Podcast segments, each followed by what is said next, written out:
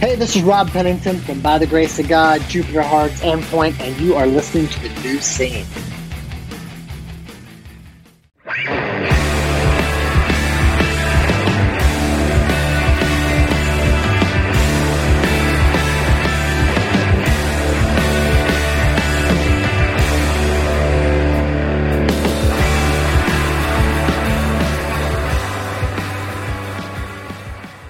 Hello, everybody, and welcome to the new scene. I am your host, Keith, and we're back with another brand new episode. And in the guest host chair today, I've got Matt Reilly of King Slender. Matt, welcome to the show.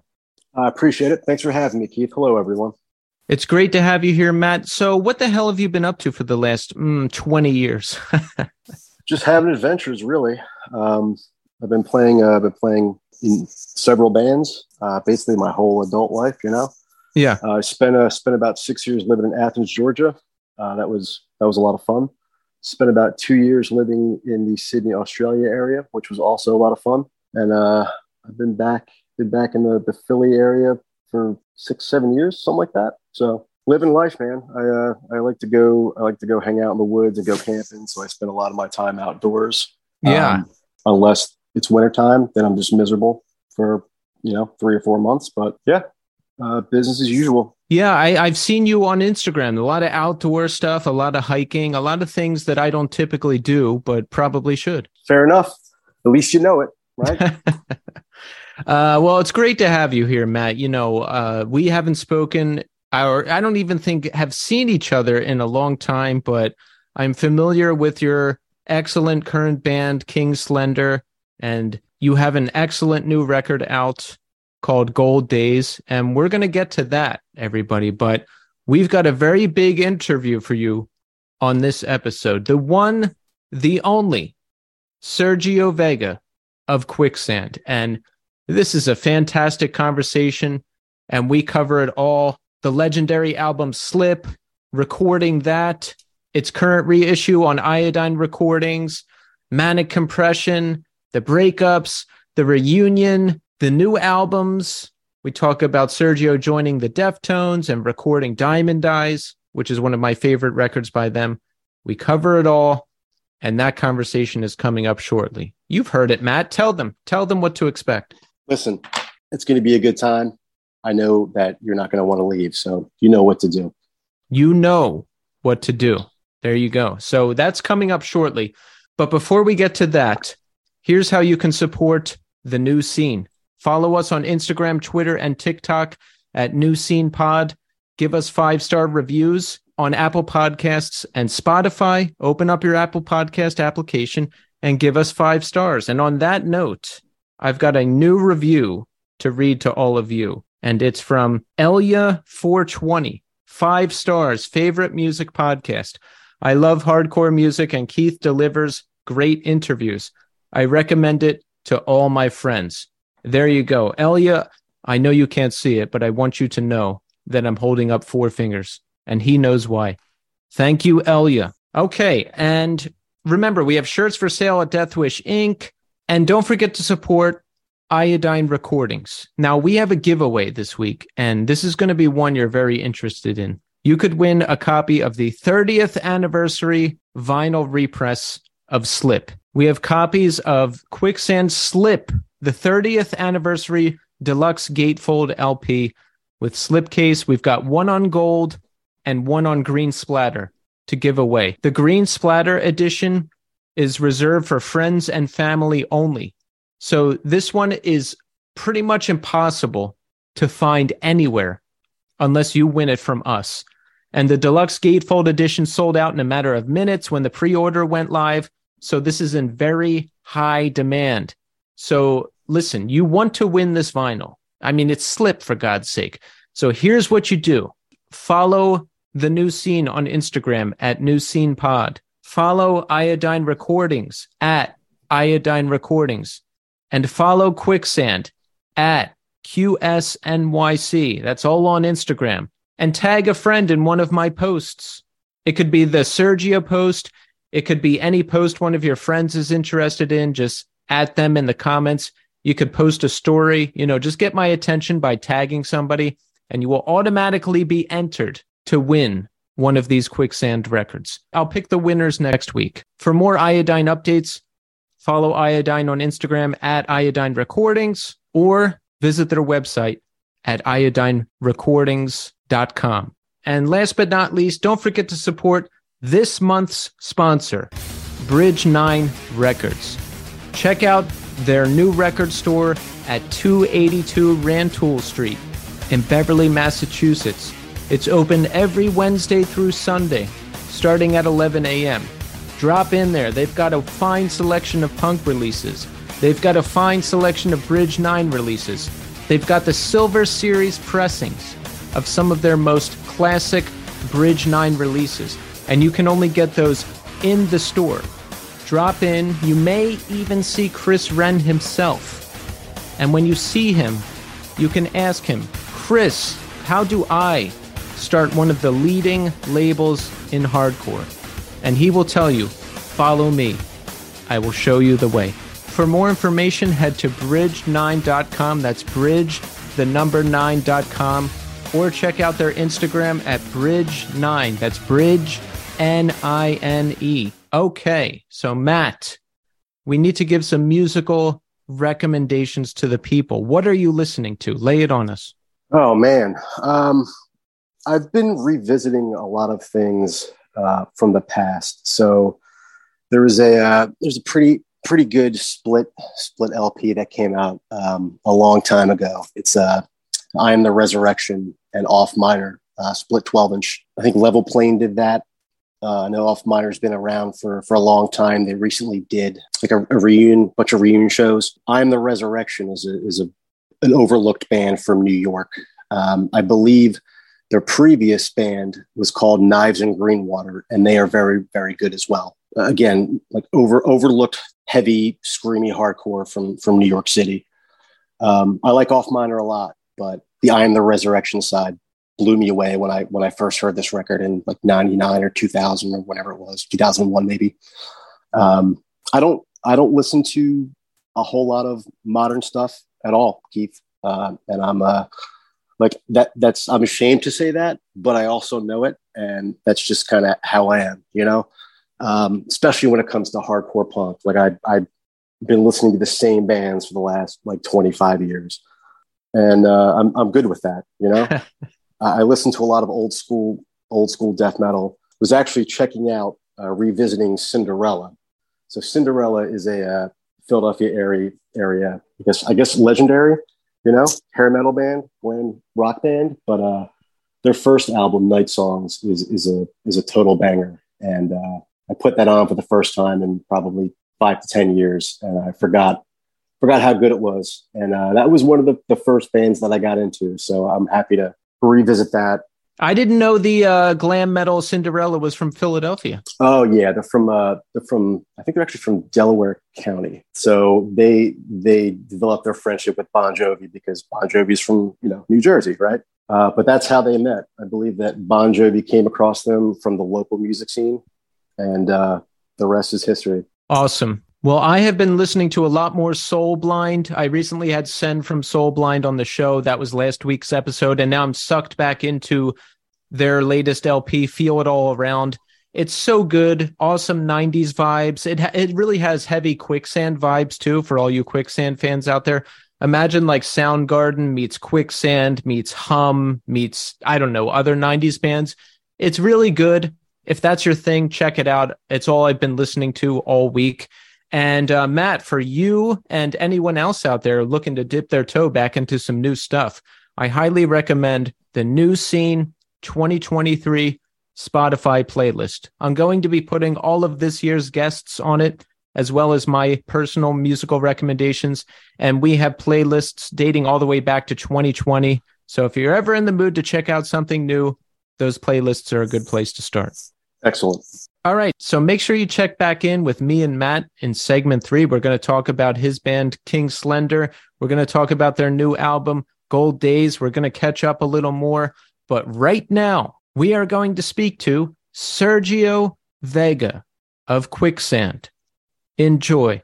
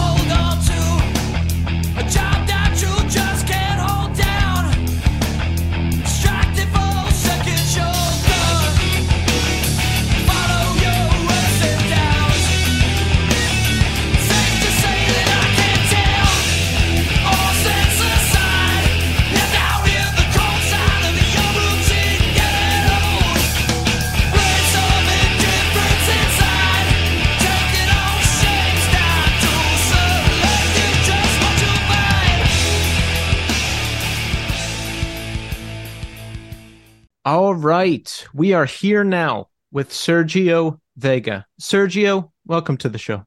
Thank you for having me, Keith. I really appreciate it. Yes, Sergio, I'm very excited to have you here. You know, I've been listening to you in various bands for a very long time now. We're all very excited because one of my favorite records, Slip, there's a vinyl reissue coming out on Iodine and and you know what? We're going to get to all of that. But Sergio, first Awesome. let, let me I'm soaked. Let me first ask you a very simple question, or maybe not Yes. simple, depending on what's going on. But Sergio, how are you doing today? I am doing okay. You know, like I think my uh, first word that comes to mind is appreciative. You know, like for for all the um the things that that are in my life. I love that. What are some of those things, Sergio? What are you appreciative for today? Um, today for for the company that I've kept, the people that I've gotten to see, and the things that I've gotten to do. You know, I had a rehearsal today with Quicksand. I had, you know, brought home some ramen from uh, my favorite restaurant in the city, and uh, my wife's as well. So I brought her back some ramen. She was she was working from home today, and so like fo- you know like focusing on all the like the good stuff you know i got to play some music i got to bring home some good food and i got to be and see people that i love dearly I love that. You know, I've really grown to appreciate the small things like that because my life used to be completely out of control for a long time. So if it's like a week where I'm working from home and I just eat a good meal and I'm not too crazed with all the projects I'm doing, I love that. I really feel the warmth, you know? yeah and and for me it's like you know life is not without a lot of problems but just to to take a second to to like kind of i don't you know to just take stock of what's good and what you can build on is Absolutely. always is always positive or always helpful I'm curious, where does Quicksand practice? We we have our own space. It's um it's out in Brooklyn, and um we have a little room. A friend of Alan's uh has a couple of rehearsal spaces, and we get we were able to get like a a decent room that was like a really good deal. You know, it wasn't like it's not like it's super cheap. You know, rehearsing in New York obviously is expensive Oh, yeah. but it it's really worth it to have our gear set up uh full time. It's worth it to be able to go in and and have you know like the flexibility to rehearse within our schedules, like lining up the three of us isn't always easy. So to have a place that's there whenever we can all be there is great. And we needn't all be there either. You know, any any one of us can go in individually or in, in some pair and, and you know have a good time. Do you ever do that? Go in individually to work on stuff or pair off? Alan mostly. Yeah. Uh, myself, no, for the simple fact that I have a home recording studio, so I can do a lot of that at home without having to, you know, coming from uh, the Bronx, you don't have to deal with the with the trek. So, but there are times, you know, that any like let's say if uh, Walter can't make a rehearsal, you know, Alan and I can play, or Alan and Walter can play. Um, usually, I think if it's going to be Walter and myself, we he can just come to my house, and we we have a, it's a little more convenient That's having a kitchen and food and stuff. So That's really convenient because the practice spaces here are so cramped. Like you're saying, you have everything set up, ready to go. That's great. Every week I go to band practice and I have to strategically pull the boxes out like a game of Tetris Yeah. and, and Yeah, set totally. everything up and put it back. And it's a real pain. the uh, I mean, who we have to thank for our setup is Alan, not only for connecting us. Yeah, I think I believe Walter's friends with the with the people who run the space as well, but um, Alan actually took the time and the effort to organize it, build a little loft so we can have our a lot of our deads, you know, up there or our cases and boxes and things are off the floor. And he he put up guitar uh hangers on the wall so we can mount our you know, he mounted we were able to basically hang our guitars on the wall. We have all our boxes out of the way. He really, you know, kudos to Alan. I wish he was here right now. That's awesome. Did you guys used to Yeah. practice at a sweatshop? We we put our time in at sweatshop, yes. Because I, I used Yes. to I used to practice there in an old band, and I would hear like legends of quicksand practice thing there, and I was like, oh, I wonder if they've been here recently. No, we did because at um because of the way like we would kind of come together in blocks or then not and then you know with other things we had going on we didn't we had periods where we didn't know if it was worth investing in a monthly room Yeah. but at a certain point we were kind of like you know you kind of got to do that and even if you even if it even if it's empty for a month but we've done switch up and we've written songs there and they've lived and we've rehearsed there it's it's a great place Room one at Sweatshop was the shit. It was so big you could stretch out. It was Yeah. nice.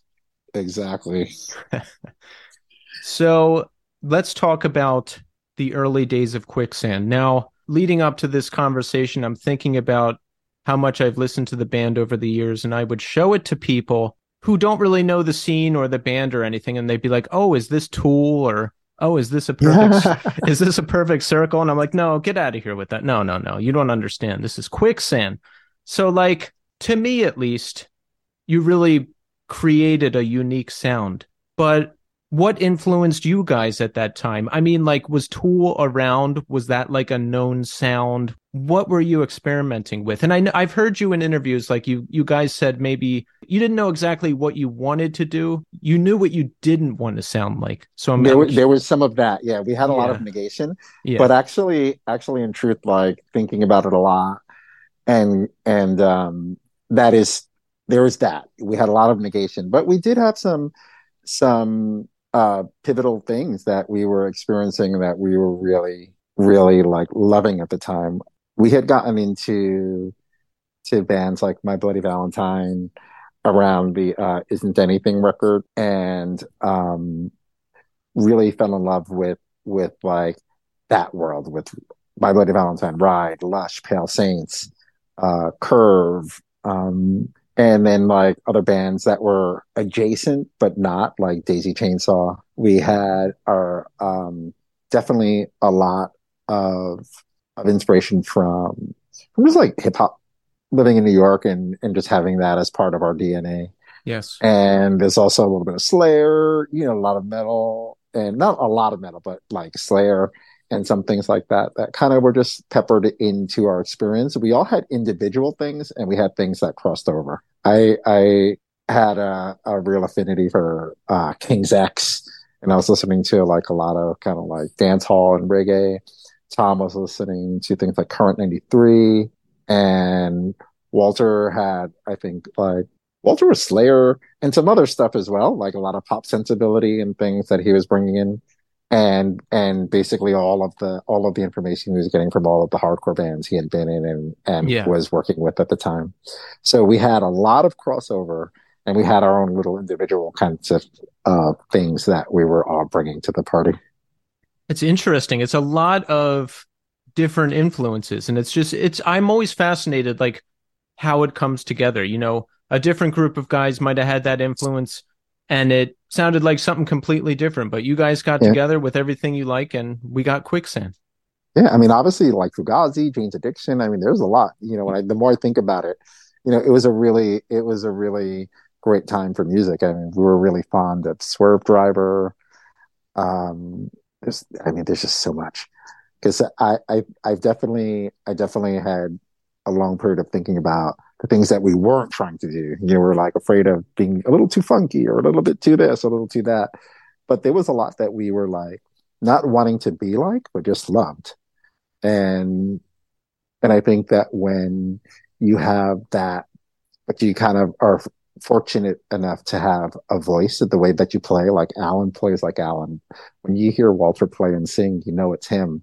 The same with Tom, and and it was something I was fortunate enough to be able to develop as well. Just like you know that that person's playing. Oh yeah. So when you're you're um, filtering through all of these influences, it doesn't really as much change your center as much as kind of like it it creates different nuances and different things. You know, like I I don't think I would have. I know I wouldn't have delved so deeply into effects if not for for the bands like My Bloody Valentine.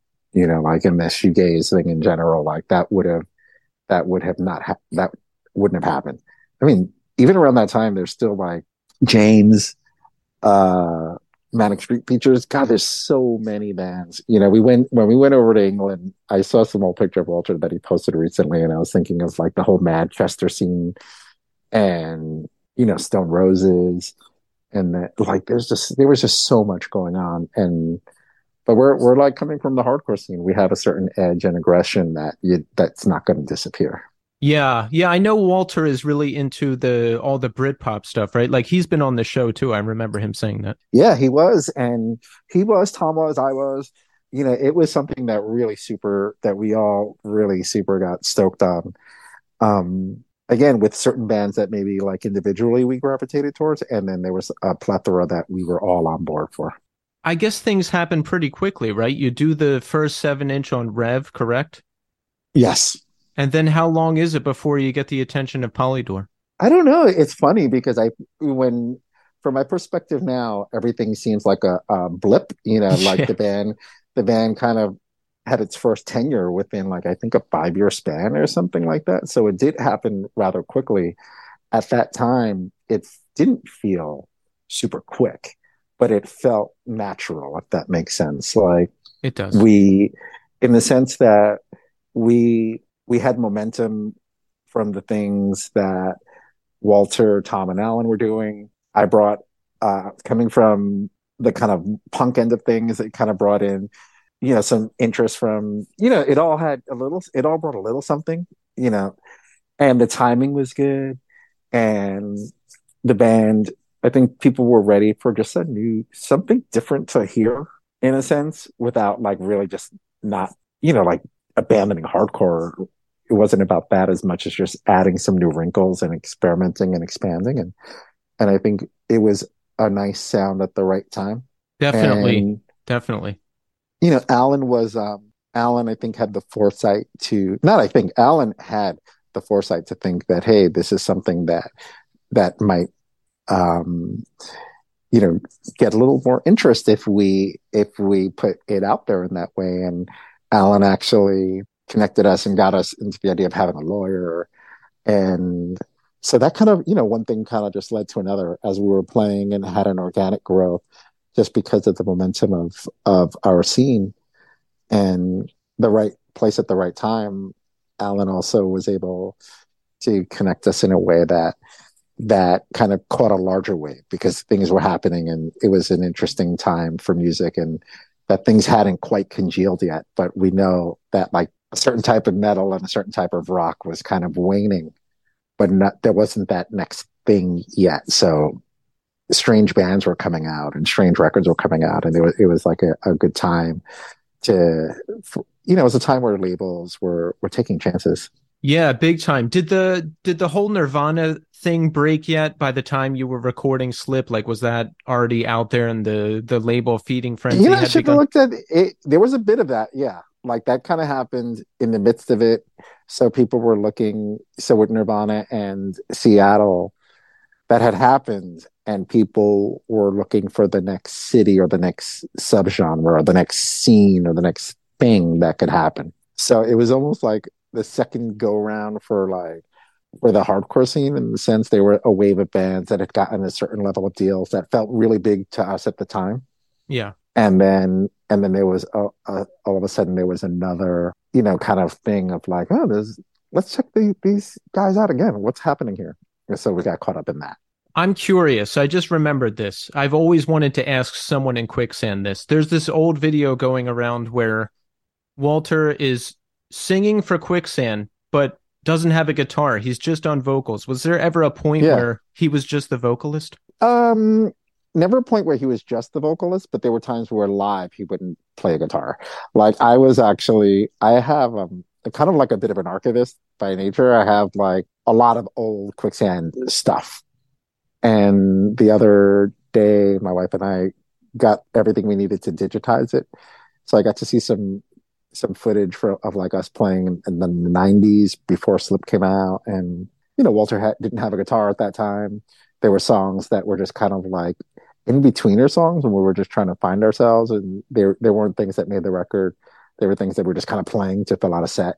But we had made the we had made the ep already. And yeah so there were periods where where he he was like let me give this thing a go as like a a, a front man and we also attempted. We had a little stretch where uh, Charlie Garriga played guitar too, Mhm. so we could have the best of both worlds. We could we could do the two guitars, but also have Walter, um, you know, free. But ultimately, what we settled in on his playing guitar. I think there's um, this is me talking. Like there's more. There's um, there's a thing. There's a lot of great guitar players. A lot of people can play things, and a lot of, but everyone has their own touch, and it's really to my ear.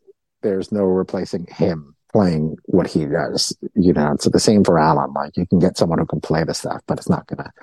It's gonna have a different thing, and I, I'm always stoked when I hear and jam with Walter because of the way he plays guitar.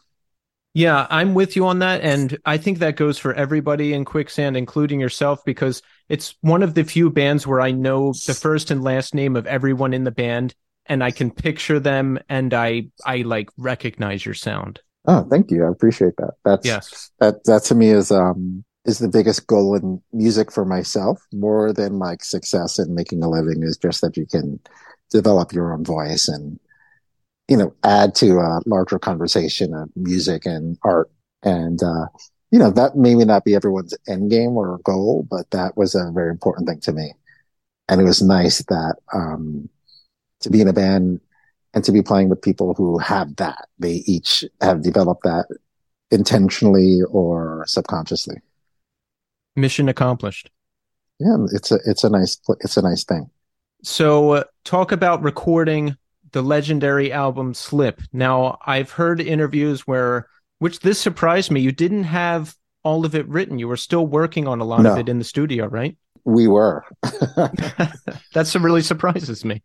Uh, I think, well, I think one thing is, is like, I feel like now, um, the way that we write and the way that we think and, and, and being informed by an extra couple of decades, you know, makes the writing process, um, not easier, but, uh, we're better at bringing things to the finish line.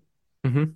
And I think that at that time it was really difficult. So like any song that made it, we it had to go through a lot, you know, and it it went through a lot of of permutations, it went through a lot of doubt, it went through a lot of something. So it it makes it to where like when I hear these records, you know, like even though there's always something you feel like, oh, if I had uh, if I did this or if I did that, it would be better. It's like I understand how much those songs had to go through just to live.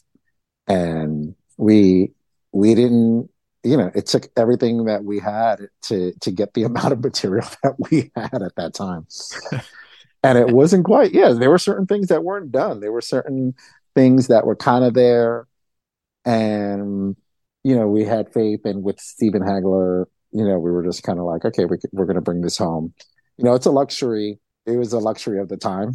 Did you uh Yeah. did you have a producer who was helping you out and would say like, "Oh, try this or don't do that," or what was the label and producer involvement, if any? very minimal in the sense that like it kind of well when we did the record we started and um Ted Niceley who had done fugazi records was originally our producer and stephen Haigler was the engineer and ultimately like it it didn't really you know it was a it wasn't a good fit between us Yeah. with with ted because i think he was a little bit more trying to go that way and want to do that and we really were I think even though our vision, even though like it was hard to get things done, we still wanted it. We were not open to that.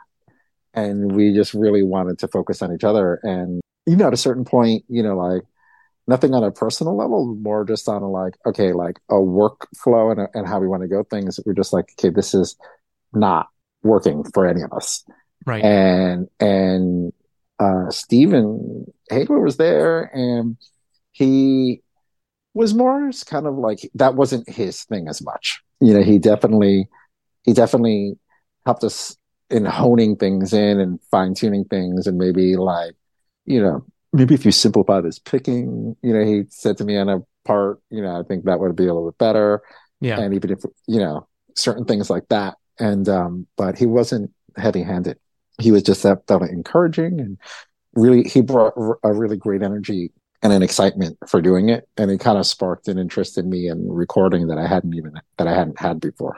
Awesome. The uh the song Baphomet or ba- am I saying it right? Baphomet. Yeah, I think so. Baphomet, Baphomet. I've, yeah. I've never actually said it out loud before, so that's an instrumental on Slip that vocals ended up in that later because I've seen you guys live and Walter does vocals. Like, did you not have vocals done? Was it intended as a instrumental at first? I've always been curious about that. It's gone back and forth. It was originally there's in speaking of that song, it was something that I had got to look at some earlier versions of it. Mm-hmm. And there was a couple of different versions, like different different parts. You know, we had the main theme and and then we played with different like a different B part, a different C part, but then this and Walter sang over it for a while. And I think it was either a borrowed cadence or some borrowed lyrics because we just needed to fill things out.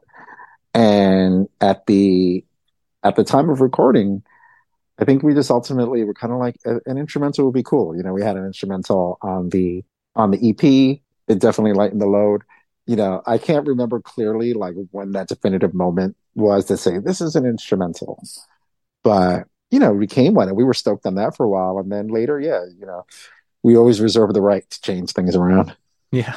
So uh, we have the record out, right? What was the response like at the time? Now I can look back on it now, of course, and theorize on it and all that stuff. And one thing that's cool about the band is you avoided all the major label sellout bullshit. Like Quicksand, at least from my experience, is a pretty universally loved band and influential band. Like you're accepted by the hardcore scene, you're accepted by the alt scene. So many people cite you as a reference, and we can look back and and see all that now clearly. But what's the vibe at the time when the album comes out? Um, I think there was well, I remember a lot of excitement and a lot of like like in in my personal world and the people I knew in bands and the people it, it really felt like um it really felt like it was warmly received and appreciated and people were excited about what it was bringing to to that world. Like we didn't all of a sudden pack up and stop hanging out where we were hanging out and abandon anything in the sense of like we didn't move cities. We didn't change this. We didn't change we didn't change anything. We just were experimenting with expanding our sonic palette. And and I a lot of people just kind of people were, were were really cool about it. We had some when we started to travel in and like we had went from a van that that the seats weren't even buckled in we were just driving dangerously and living just like you know like we we we had so much less than the bands we were playing with at the you know we'd come and these kids would have like a solid band, a solid thing at this, and our shit was always so janky and like.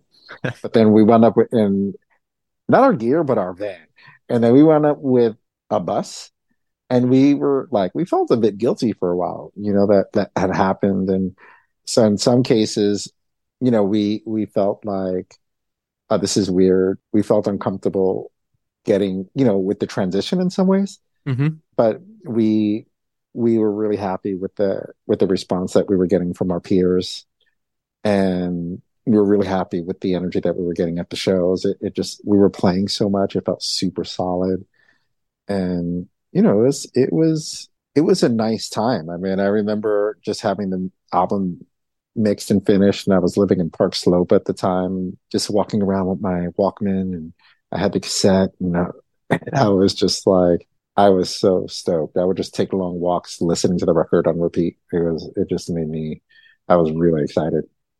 I love that. Yeah, and it's like a completely different time for music because labels would put more money into bands and take more time to support the band. I mean, you had two full length records. You did like five music videos. I, I assume you weren't working like other jobs while all this was going on. You had to, you guys had time mm. to just focus on the band and be out there and doing yeah. it, right? Yeah, and and we had really, you know, we we had um, Scott and Doc McGhee as our management at the time, and they had you know they had a lot of success. They had they were doing Skid Row, they were doing Scorpions. Uh, God, who else? Um, they had other, you know, they had basically, basically they had a history that they were able to to also besides besides being in a good place, you know, right place, right time, besides having built um, and being part of a subculture that that had us traveling, you know, internationally before anything,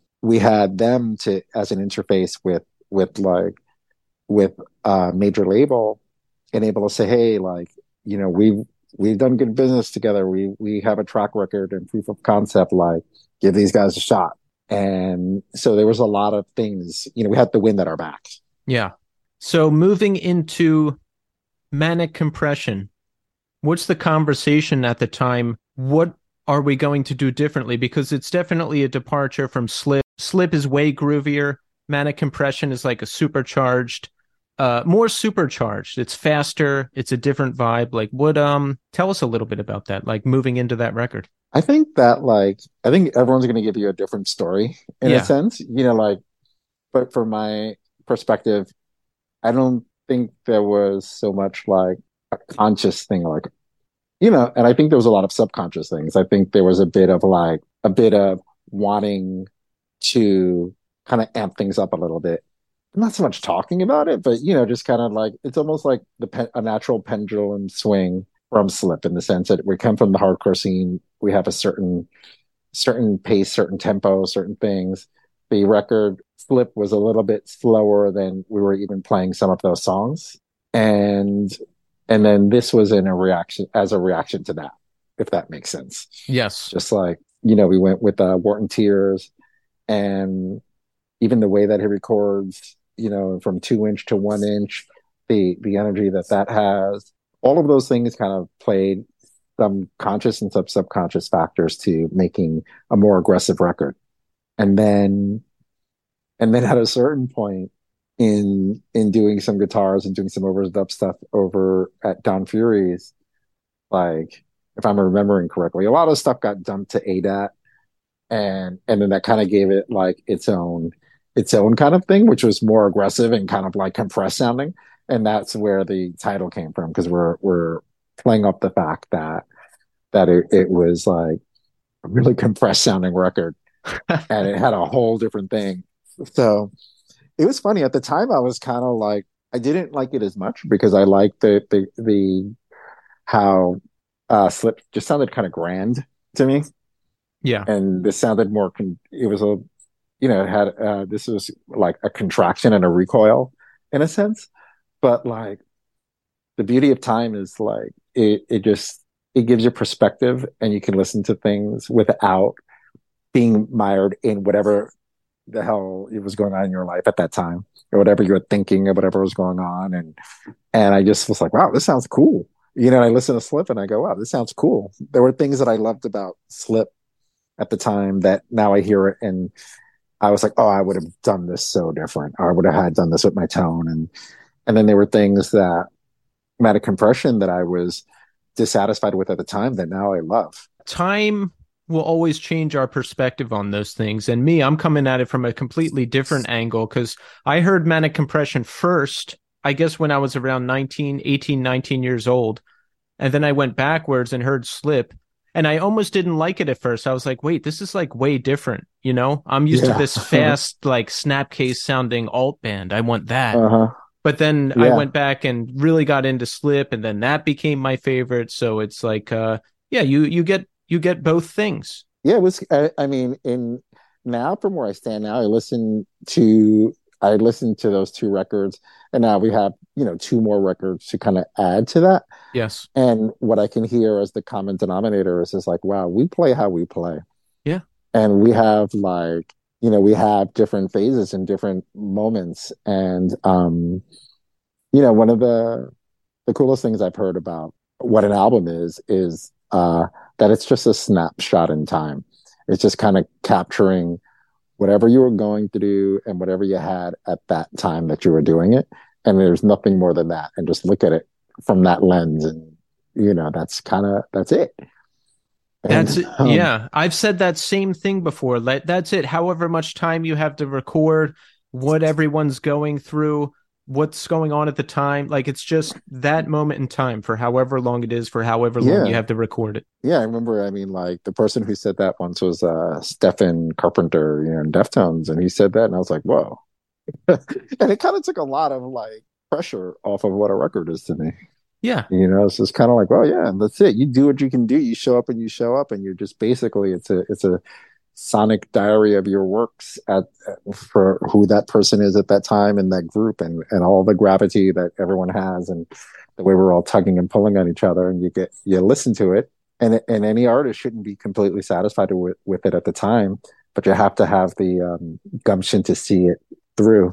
And then you can listen to it later when you're a different person. So we know the band went on to play an incredible amount of shows. I think that last year we're playing what hundreds of shows a year. Yeah.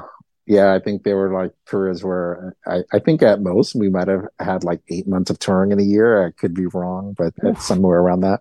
Unbelievable. That I mean, so what happens? So we just get sick of each other, too much time on the road, we get burnt out, the initial end.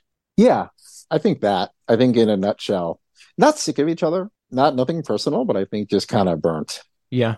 just kind of burnt out and like, and I think obviously where where we are now is kind of like you go, oh yeah, you take a break. Yeah.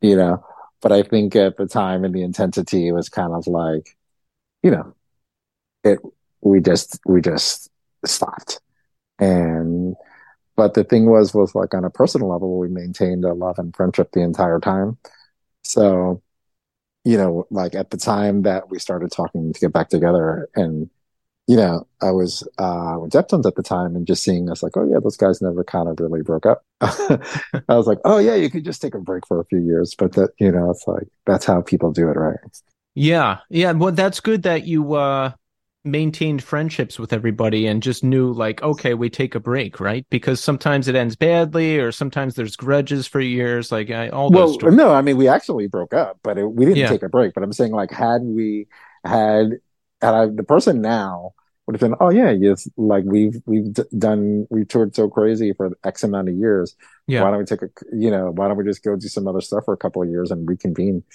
you know like there was a lot of pressure. It was like the end of an album cycle. It was kind of like what are we going to do next? And and you know we're at a crossroads and the questions and all those things. It just felt like a bit much and the end result was not doing anything. I see.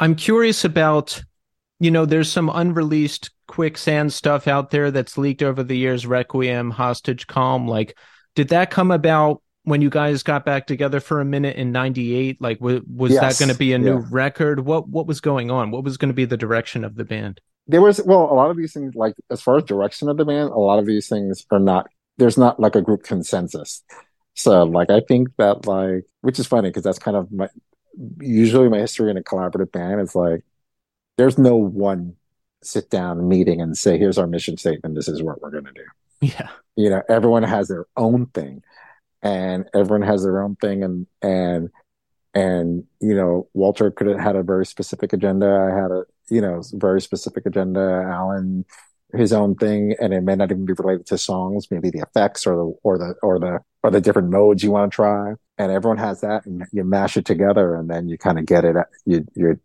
do your best to get something that was like that everyone can back you know and yeah so we got back together and we tried to make a third record and it just kind of like at that time felt like it, it ran out of gas like the energy and the amount of effort that it took to to get where what we were doing you know just it it just petered out. So i think that like i think that the songs definitely maintain you know have a have a certain level of quality because of the effort that we put into it but but i think overall like there wasn't enough there for it to continue and then we stayed friends and then it circled around again later and we Mhm. did it again and now we just hit a stride that we've never had So it just wasn't time yet. that's how I look at it. It's like, you know, and again, that's, you know, like, um, everyone's going to have their own perspective on what that, you know, what that means, you know, like, you know, you can talk to anybody and they can give you a completely different answer. But from my perspective now, it just wasn't time. We tried, we did our best. We put a lot of time into getting what we got and whatever it was at the time wasn't enough to see it through. That makes sense. So what did you what did you do after quicksand? I mean, did you feel lost? Like were you sad? I mean, you you'd put a lot of time into this band. It was what you were doing for a while. No, I think I felt like well, I was happy for it. You know, I was happy that it happened. I felt um I am definitely like a super optimist and and to to the point of like a fault and and can even be naive because I was like, hey, you make another band and you just go back to it. And in a sense, like it didn't really happen that quickly. I did other projects, I did other things. I had a really good time and building up things in different ways, you know, and everyone else kind of did their thing. Yeah. And and then that was basically it. You know, put out some EPs and records and and experimented with things that I wanted to do, experimented with like really develop my recording, really develop my my arrangement, my arranging, and and I kind of like analyzed the things that I thought, you know, like I could have done better or that that would make for better um, situations, you know, dynamics, and try to try to employ that in like other projects. So when you saw the guys doing other bands, from quicksand did you think like oh why didn't they ask me? Or did you did no, you you no. wanted time I, off like you were okay doing your own thing? I didn't think that no. Like when i saw you know i think it gave us a chance to like appreciate each other more. Like i did a project i did like a solo ep and then it became more of a band thing where um it was uh the drummer from the band chamberlain uh his name is charlie and and uh Chris Trainer and his wife Sybil, we kind of did like a project that was that was almost in the beta band vibe, and it's called Champions of Sound. We we did it. We went like on a whole DIY route, and pressed our own vinyl, made our own T-shirts, and just kind of built this whole thing up. Recorded ourselves, and doing that like really upped my skill set in a lot of ways. And you know, Walter was doing what he was doing. He's doing Rival Schools. He was he did he did uh, World's Fastest Car. He did these things, and we just were able to look at each other and appreciate each other. You know, Tom did Handsome. Yeah. And um, Alan did stints in bands. He was in Seaweed. And all that all that did was it was never like, oh, why didn't they call me? It was more like we're all part of the thing was that we all kind of like want a certain level of like um we have a vision. Everyone has a kind of a vision, and you just wanted to. Uh, everyone took a chance to kind of to kind of refine and work on their vision in various projects. So I think it made me appreciate everyone more to not play with them, and you know, like, and I had a chance to be, you know, like for the opposite to happen, whether it happened or not, I don't know. But there's a chance to say, oh, this is what this this is what he does in other scenarios, and I'm saying, oh, this is how he does it, and you could hear like what he's bringing to that project. And and it made me appreciate everyone more to be honest. I like that. That's mature because i i was really immature. I'd be like you know i'd be mad when the band broke up and uh i don't know. I i just i didn't handle things well when i was younger. I think like i mean there was a lot of frustration. We all had our own frustrations in the band because you're doing so much and you're so much pressure and there's so much thing and you know like to get ideas to do is it, everything was hard yeah. You know, everyone was, everybody was hard to work with. And everybody was really like, had an opinion and had a vision.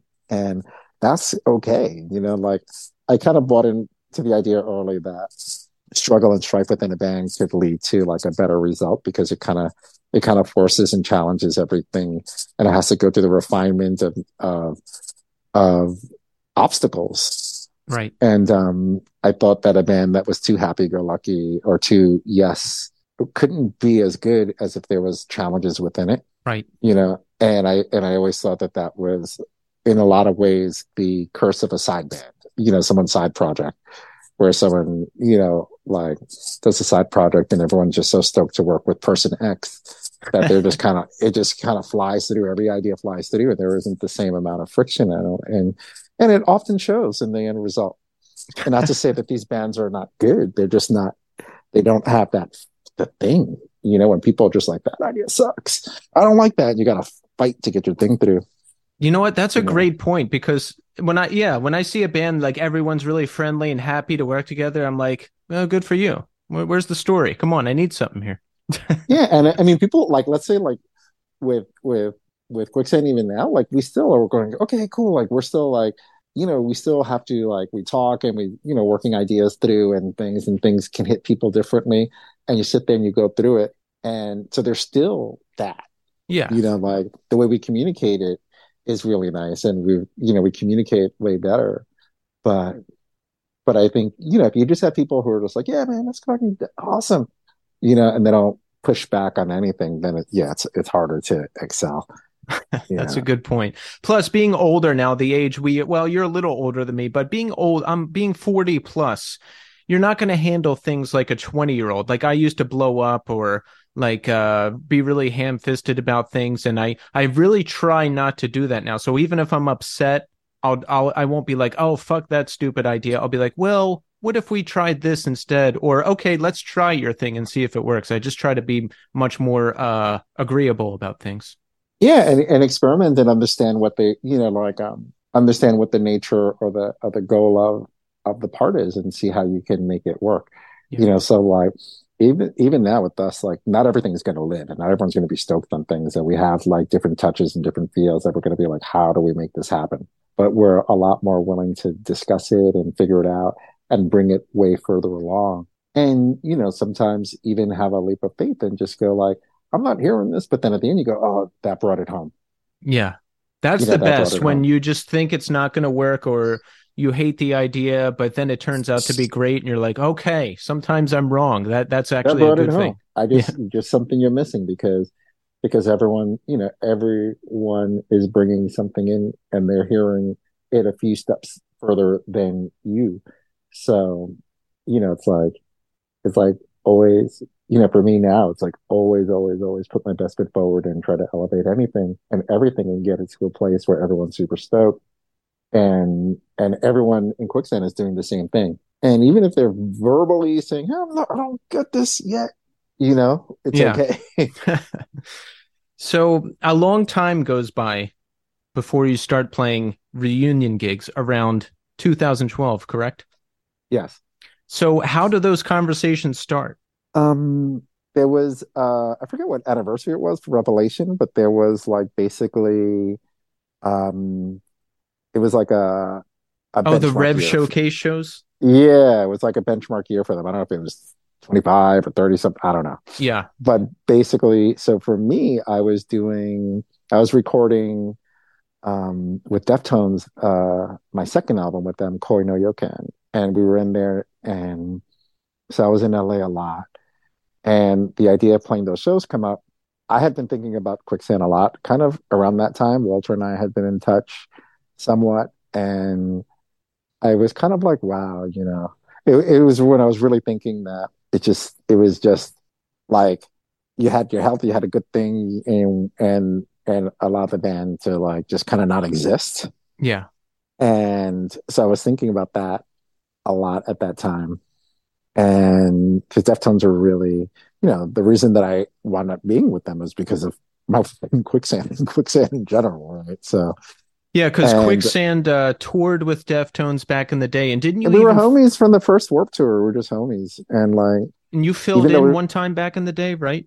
Well, yeah, when we were working on that third Quicksand album that didn't come to pass, yeah, you know that that I did a stint with them, and and it, it, I learned a lot. I learned a lot about about perseverance. And I learned a different way of, of a different workflow and a different mentality. And, and, uh, you know, which I'm very appreciative for. And so basically how it came down was the Rev show, the idea of Quicksand being the secret band to play. Walter and I get to talking. You know, I'm going into the studio every day. So I'm telling, you know, I was like, yeah, talk to Walter about this thing. And everybody was kind of like, y'all just need to make another record. You just need to exist.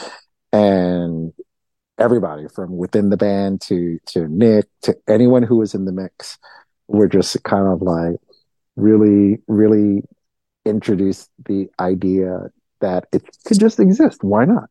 Yeah.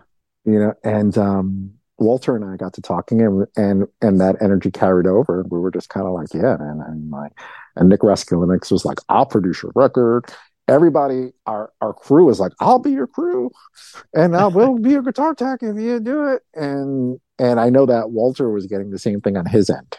Yeah. You know, and so we basically we kind of we talked about it and talked about the sh- you know let's do the show let's see how it is and but the kind of idea and the seed to continue was there and and we had like separate things to like um I, you know we had to get alan and tom on board and and since walter and i were more like at that point touring and doing things like we were getting a lot of quicksand appreciation from people in our face and alan was kind of more out of the mix a little bit so he didn't see the value in it right away or the the worth in doing that or think that there would be interest Oh. yeah, so meaning value, he didn't think that like anyone would care or anyone was thinking about it. Um, that surprises me because I mean, weren't they aware? Maybe they weren't aware, but from my perspective, as a fan who got into you after the band had initially broken up that first time, I mean, over the years, like the legend grew. Like people absolutely loved Quicksand. I don't know. There would be stories, tales. There's so much influence. Like I started bands solely based on my love of Quicksand. Like, were you privy to all that? Like, were the Yeah. guys Oh, privy yeah. to all that? Well, I think Walter and I had a different perspective because we were still playing in, in the sense of like touring and traveling and kind of being mixing it up with other bands a lot more Yeah. than Alan was at that time. Okay. So in Alan's from Alan's personal experience, he wasn't seeing that or getting that. And you know, the thing he was still on top of music, he was still doing these things, but he didn't have that direct like connection to people who who would express their appreciation for the band or or even yeah like touring with uh deftones i would be oh i heard quicksand after you know just checking you out and wow it's a cool band and so it was nice. Like walter and i had a lot of affirmation and from you know so we knew that there was something to it. And you know for alan it just became more like doing it because you want to do it and, and what you know why not and he came to visit the he came by the sessions. He was in la at some point. He came by uh the koi session and and he got to meet nick who's a very like very amped up individual. And he was just like you gotta reform this band you know they had they're just meeting for the first time. And he was just like he just gave him this whole jolt of energy and everything. And then he even like and um uh, Graham Martin, who's Quicksand's current manager, was there at the sessions. He was working with Deftones at the time, and was like, "It's like you got to help those guys out." And you know, Nick was just like, everybody was on it, and like I said, Walter was getting that from his from his people as well. So it it was it it gave us a lot of encouragement. That's amazing. And we know there was a big reaction when you started playing again. I was so excited because, you know, over the years I had seen Walter's other bands, I had seen him perform solo, but I hadn't seen you anywhere. And I- it was just legend to me. I, you know, there was only old videos to look at. So to see the band for the first time, it was, uh, it was amazing. I mean, how was it for Oh, you yeah, guys to be, to be playing again after all that time? it was a lot of fun. Like when we did that show, it was a lot of fun because for me, um, to be in that in in the room with the in the stage and having like people able to access the stage, you know, and get on it, and like it just it just was it. There's so much energy and there's so much life to to that to that community, that culture, that thing. It's like to be back in it and have the excitement of playing together after so long. It, it just felt amazing. Yeah, and the, the shows are really fun too. I've seen you a couple times since then, and you just look like you're having a lot of fun, and I love that. I feel like I feel like in a way like we we finally like grew into our shoes, you know, and and uh, I feel like we had we had something that we're now ready for, Yeah, and we've been together. Our second tenure or our third, arguably, is like is been longer than our first. yeah, because it's been it's been ten years, eleven years now, Yeah, right? If it was my math right, I I can't I add. think don't so. know. That's well, close. yeah. Close enough. so. Let's say let's just say yeah. Two- Let's say 2012 to now. That's 11 years. Yeah, that's pretty cool. That's amazing. So we have this slip vinyl reissue coming up. on Iodine Recordings, which I'm really excited about. What can we expect with this reissue? Um, I just think it's reissued on good vinyl. You know, it's just gonna be on a good. It's going to be a quality reissue. It, it was something that people couldn't get for quite some time, Right. and there we didn't. We maintained the integrity of what it is. You know, like so we didn't we didn't do anything to to do that other than make it available. Yeah. If that makes sense, like It's not like all new art or like all new. no, Whatever. No, I, I don't think that was the intent. You know, Okay. like with the uh, not that I don't think the the thing is is that it's something that's been out of print and just was not at all available. It kind of um it came up that it was going to happen. You know, like that the timing was going to happen. The record was licensed, and we um Walter has wrote a little forward for it and just to talk about his perspective of that time. But outside of that, we just wanted to. It's it's enough that it's available. You know, it's enough that like someone who didn't have the chance to get it or have it on vinyl will have an opportunity. That's amazing. It uh it comes with a book too, where it's a bunch of bands saying nice things about you, right? Yeah, Now that would be a, I would love that. I would sit there and I would read that book and I would revel in that and then uh I don't know, I'd put the book down because maybe it would get too unhealthy. That's got to be nice, right? Oh yeah, definitely nice. Like to be appreciated. I mean, Yes. to have somebody, to have people take the time to kind of say good things about something that you put so much uh, time and effort and love into, and and know that it's it's um, touched people in some way is you know you can't really ask for more than that. I love it. You must you must have heard that a lot over the years, right? Just like how the band has uh people's reaction to the band, how much they love it, how influential it is. Are you privy to all that? Yeah, at times, yeah. I mean, like you can, you know, sometimes you can read like I'll read like um an interview and say, "Oh, this is something that that touched us or that affected us or that guided us." And and it's always really cool, especially when you don't when you don't hear it. That means that somehow it was like distilled in such a way that impacted somebody. And that's kind of the nicest way that for an influence to like kind of go through someone where it's not so obvious, but it's just like, wow, I didn't expect this band that that I think is cool, or this band that that is really really resonating with people on a large level to to have been impacted by this. And so it's nice. If we, you know, that to me is kind of like what I think of that as like you're you're part of a conversation. You know, you're part of somebody's inner inner musical dialogue and their thing and and their interpersonal dialogue with their bandmates that say like, oh yeah, this this kind of made me go left when I would have gone right. And um, I've had a couple of opportunities to meet people in bands that have touched me, and I get to say that. You know, so it's like it's a nice, it's nice. It's the best, right? It's nice because it's like the giving and the taking is is is kind of what it's all about. Yeah. You know, it's about it's a, and I think that like coming from the hardcore scene, the way that it kind of blurs the dynamic between, oh, it's like we're the band and you're the fan.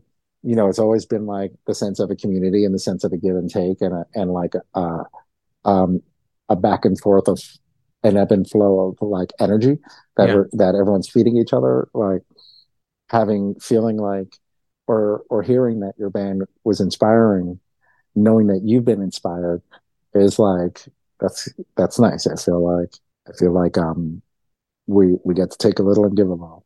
Did you ever read about a band who said they were influenced by you and it really surprised you? Not really, really surprised me in the sense that like, well, I guess you know I heard that um I heard from Will Yip who you know who produced our who produced our latest two albums and he's just an amazing dude. But like he he was working with uh Post Malone in some jam sessions or some sort of writing sessions with with one of his like core producers. And apparently the the producer, whose name I don't know, but like was like, oh yeah, he's into quicksand. But you know, he's into like bands like Circa Survive. He's into that world, but I didn't expect that. I love that. Yeah, it was nice. Yeah. Yeah. Post Malone seems like he's got good taste. Like, do you ever hear Yeah. that Nirvana cover band he does? It's pretty good. Yeah. Now I'm not saying specifically that Post Malone likes quicksand, but one of his producers did. So I'm like, all right, I'll take it. Close enough, it. right? That's close enough. Yeah, Post Malone's good. The guy, he's his Nirvana band is good. I mean, the guy is clearly a rocker, Yeah. and he's clearly not just a rocker. I mean, he is he is clearly a musical. He is he is a musical uh, person. He's a person who appreciates things, you know, music, you know, games, things, and that's it's awesome. So when did you get the call about potentially working with Deftones? How did that go down? That was kind of bittersweet in the sense that that that was a result of of Chi's accident. Yes and that was more bitter than sweet. It was more just kind of like you hear that. I got prepped a couple of weeks before I got the actual call from a homie and like a mutual friend who kind of said it was happening. Mm-hmm. And um, it was just kind of, it was just sad. So for me, I was like, in the spirit of of friendship, I had filled in before. You know, it was for like a month, and um, and in this thing, it was kind of like, I'm not sure what you need, but if I can be of help, then I'll be of help. So, you know, I kind of went that route. It was first a mutual homie, but then then there was like an official reach out, and then there was like a call me talking to to like the guys in the band, and and they had seen the last they had seen me. I was kind of like I had gotten into DJing parties for a few years, or a mm-hmm. bunch of years actually. So I was really like threw all my energy into like becoming like a turntablist and, and throwing and promoting parties. And so they weren't quite sure that I'd be up to doing it. But, you know, it was like, I mean, all I had thought of was like, yeah, it's kind of, that is, it's a rough, rough spot to be in. And if I can help, you know, then, then let me know what I can do.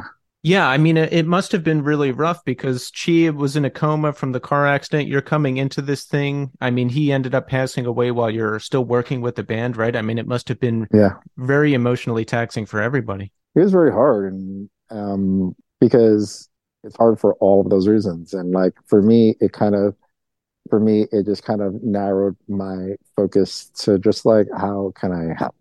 Yeah, and and their help was their their response was just like you know like we loved playing with you before.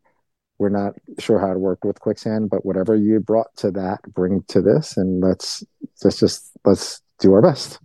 And you know nick raskulinecz was there and that's that that was kind of the the launching point for uh for diamond eyes and then and everything that came after and what happens when you come into that situation? I would be nerve wracked because any new situation scares me. But do you do you just get like tracks and you have to write to them, or is some stuff already no, written? Like, no, there was no. It was just like it was the way quicksand works. Actually, it was kind of in a way the way quicksand works, and in a way a mirror of the way quicksand works. Like like um there was nothing. We just went in there, we made noise, and then the thing that was most interesting sounding in, in like this sea of noise kind of people gravitated towards and you just started fleshing things out and like and and developing songs or developing ideas. And we would we were very meticulous about recording everything and and um, having stuff to listen to that night. So that really helped speed things along because you would catch you know like a, a moment from its inception to whatever it was 30 minutes later and you can isolate it at its best part and then build off of it. And um, so for me like the stressful part was feeling like just wanting to do a good enough job and just knowing that like that my skill level was up to you know up to par mm-hmm. and just not taking that for granted. And outside of that it was just it was just like uh, just helping in any way i could. So you know like the, the the severity of the situation kind of really made the made the things to think about very narrow. It was just like do the best you can for people in a bad spot that you're friends with.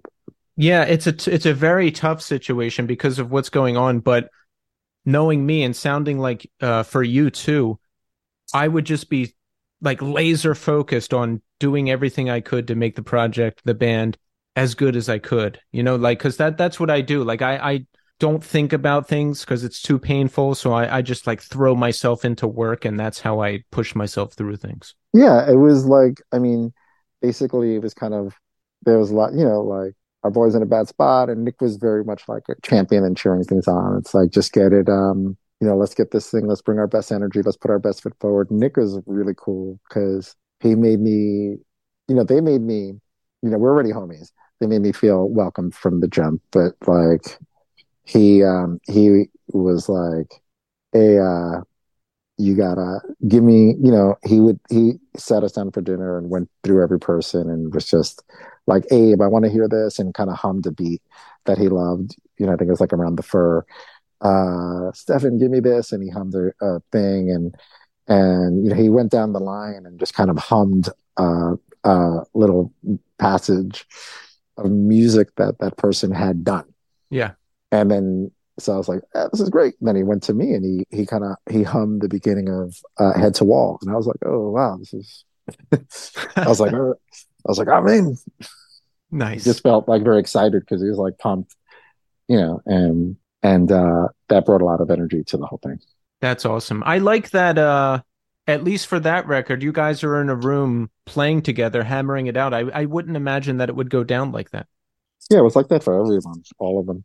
That's cool. Yeah, like yeah. I mean, we don't live close to each other, and similarly with quicksand, like we get into a room and we hash it out.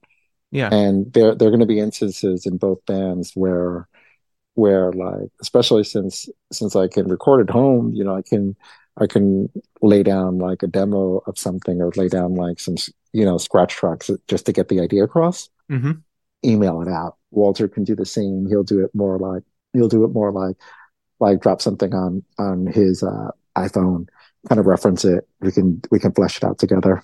He he's lately he's you know like the past couple of records he's come by my apartment sometimes and we can like lay things out and kind of get it to a certain point so it's it's a little bit less time consuming when we're when we're in rehearsals together mm-hmm. you know we can get it we can get it moving a little bit and and the same with uh with deftones you know i can demo out a song idea and send it out and say hey we're just um Stefan would do the same with a guitar, you know, just like here's me riffing on guitar, got some parts check it out and vibe with it, you know, and then uh, everyone kind of would, you know, Chino could do a little like here's a little phone recording me riffing out some ideas, you know, come in. Yeah. So, but the but things come to life when you're actually just kind of there together. Always, that's the way to do it. Yeah. So even if it's like, even if it's like, oh, here's a demo with like everything, and then everything winds up like actually being just like, oh, that's cool. Let's do that. But it still really elevates a lot as a band together. I'll never forget hearing Diamond Eyes for the first time. Now, I I still listened to Deftones, but not quite as much as I used to. But then I heard you were joining the band, and I was like, holy shit, that's like awesome. And then yeah, so just thanks for your contributions to that album because I'll never forget like hearing the first track on the album for the first time and just being like, "Oh shit, yes, hmm. I like it what's going fun. on here." It was really fun because like I had um that song came together in a nice way where I think Abe and I were jamming on a couple of parts what became like uh the chorus and like the part after the you know yeah. like it's like what became the B and the C parts. And Stefan had independently, you know, had been jamming on what was the verse. And Nick was like, jam that together. Mix that put that with that. And we're like whoa that's hot. And that was really that was really fun. I was like this is producing. You yeah. know like this is like letting just listening and being an active listener and like listening to what people's doing and like catching some fire and then and then like not saying oh do this or do that but more like hey why don't you try those together? I think that's going to work and you know those things like that were pretty were were really awesome i learned a lot from him yeah and uh, there was some performance. It was like an outdoor performance of that song on Jimmy Kimmel Live. Do you remember that? Yeah. That's yeah. like legendary in my mind. That was like so good. It was fun. I mean, like the beauty, I think, of the beauty of both bands is that they, and why I said they're kind of mirrors of each other is, is that like, and kind of informed each other was Quicksand is very meticulous about, about parts and we run parts and we're going to run how this how this flows into this and try a lot of different things. And Deftones is more like we're feeling this. This has a good bounce. We're there, and and I think they spilled over to each other. Where some of the some of the you know in in talking about how quicksand did things, we try to employ some of those things and kind of put a little extra effort into some detailing and and running parts in a different way. Yeah and focusing in and quicksand learned to step back a little too from them from the from just like hey if we're feeling it, it's got to be something and just uh, like having that confidence to, to see it home. And, um, you know, so it was, it's for me, like I just, I get to learn a lot just from both parties because they both bring a lot of things as individuals and they have, they have, um, high bar for what it, for what it should be and, but go about it differently you know so it's like hey this is this is great that's amazing yeah so we know that Quicksand started writing again. We have Interiors, the 2017 record. We have Distant Populations, the 2021 record. When did discussions with Quicksand start again about writing, and how was that? Because I mean, you guys hadn't written together in a long time. It was fun. I think that what we did was not to put pressure on ourselves, so we just kind of got together and jammed before we we we did the thing where we were just like we're just jamming. We're not going to put any external pressure on ourselves. And we kept everything very secretive and learned that the less you say, the less outside anything there is and no deadlines on anything. And one of the things that I had that I had really honed was like um was just making sure that everything was recorded. And so we would record everything and I would go home and kind of like compile it and put it into folders and everything. And we just had a lot of ideas and we kind of the only challenge that we didn't put this pressure on ourselves, but when we started to feel like we we're going to make a record, we are like, well, surely we can't make our third record 22 years later. Like we should make like what would be our sixth record or our fifth record. Like how would we have just evolved? Yeah. You know, and then, and then we kind of realized that we didn't have to put that pressure on ourselves and think about it. We just needed to document everything. And um, it took a long time because we we had a lot of material. We were writing and finishing things a lot faster than we ever had, but we still couldn't picture what would be a quicksand record. You know, we had things that were like, this would be dope if we called it something else. And, um, but what became our cornerstone was, uh, the song Illuminant. Yes.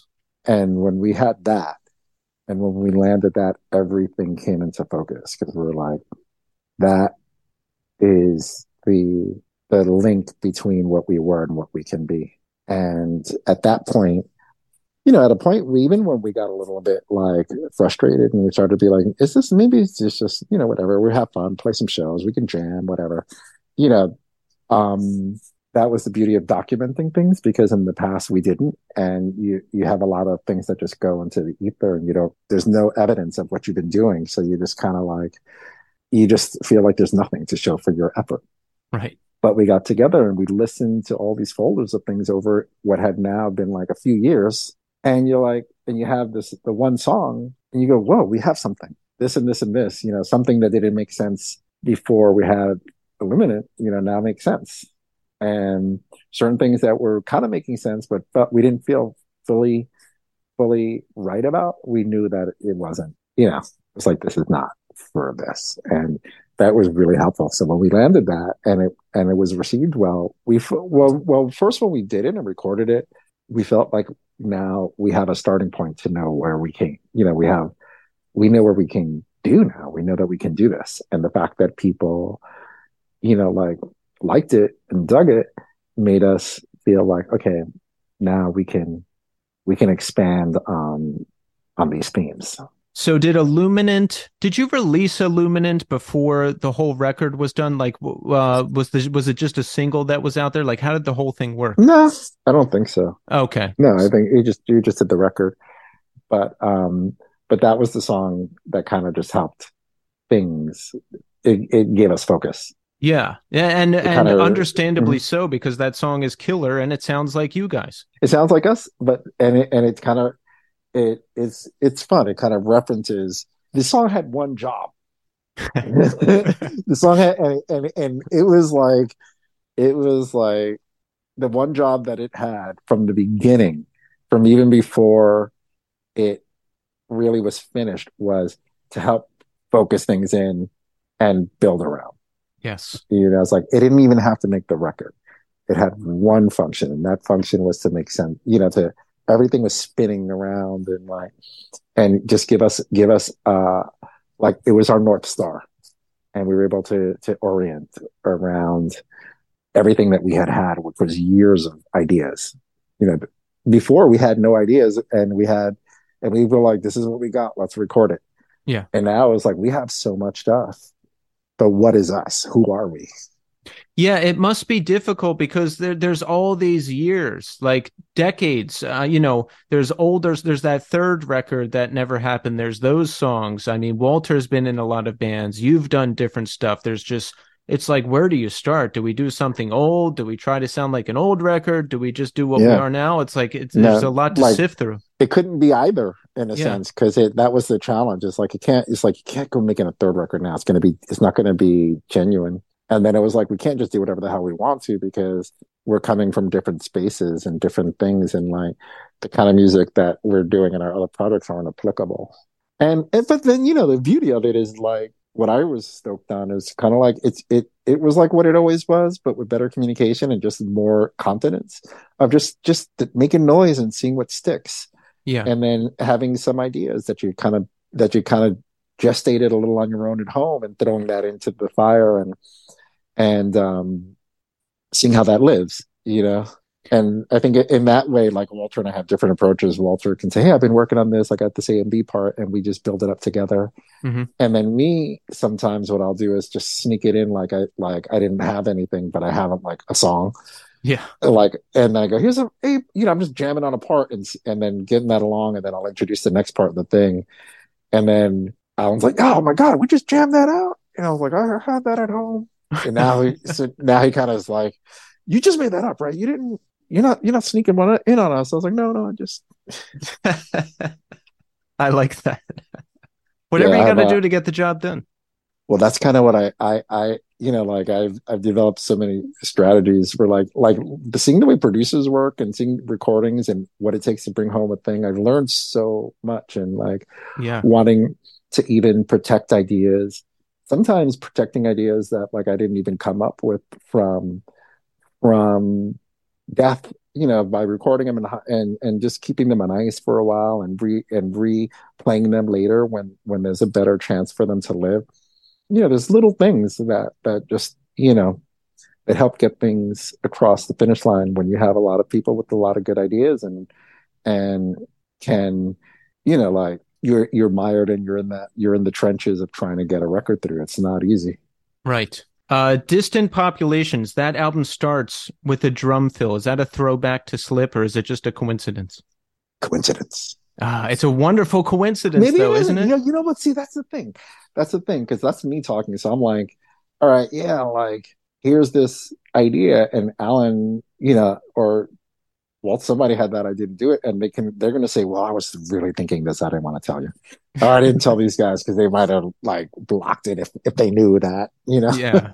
I thought it was really cool. I liked it was like in my mind it was like a nice throwback. I'm like, all right, here we go. the song itself is kind of definitely a throwback vibe and and kind of when we were building it up um a band that was on our mind a lot not even at the first thing but we kind of realized that that it really reminded us of nausea Ah, and that's a band that i'm like you know like really love and was like a, a pivotal band for me and also being a new york band and, and a band that we were friends with you know it was so wild so like at this point to be using them as a reference and and kind of like even though the, that wasn't the the initial spark of the idea but it went through a period of like wow like referencing that and even the cadence and the way that the way that they sang like in their early early iteration and the way that they they the mood and the vibe that they had was informative oh wow. The opening drum fill and Fazer. Do you know that's in every single episode of this podcast? no I use it Uh, as a I listened to that. transition from uh, the first segment to the interview. that's hot i think it's um alan alan is is uh he's one of those people that like i think about certain drummers who make life so easy for the strings because it's like oh you just do that and i can just hit like an e Yeah, and just kind of like raise my arm and it's going to sound like the best thing ever and it is. and it's like this is the best thing ever Those which, are the, which often makes me think you know it makes me think sorry to cut you off but it makes Oh, no, me think ahead. about about the how drummers can be undervalued so often when you're dealing with like a singer songwriter type of person who's kind of like I got these things and they they just have this kind of chord or these chord structures that are pretty generic Yeah. and or or lifted and then drums will add so much to it and give it life but you didn't write the song you know and Yeah. it's a it's a shame Those are uh, my two favorite drum fills: opening drum fill of Fazer and opening drum fill of uh, Caboose by Snapcase. yeah, alan's alan's awesome Yeah, incredible. There's only one Alan Cage. it's true Yeah. and i think i think like what's what's cool about him now is like and what i think that we all kind of share is is with perspective is a lot of appreciation for each other or fandom for each other. Yeah. and um alan especially really loves drums. I mean he is really he really takes the time to really understand his craft and master his craft and and the language of it the math of it everything.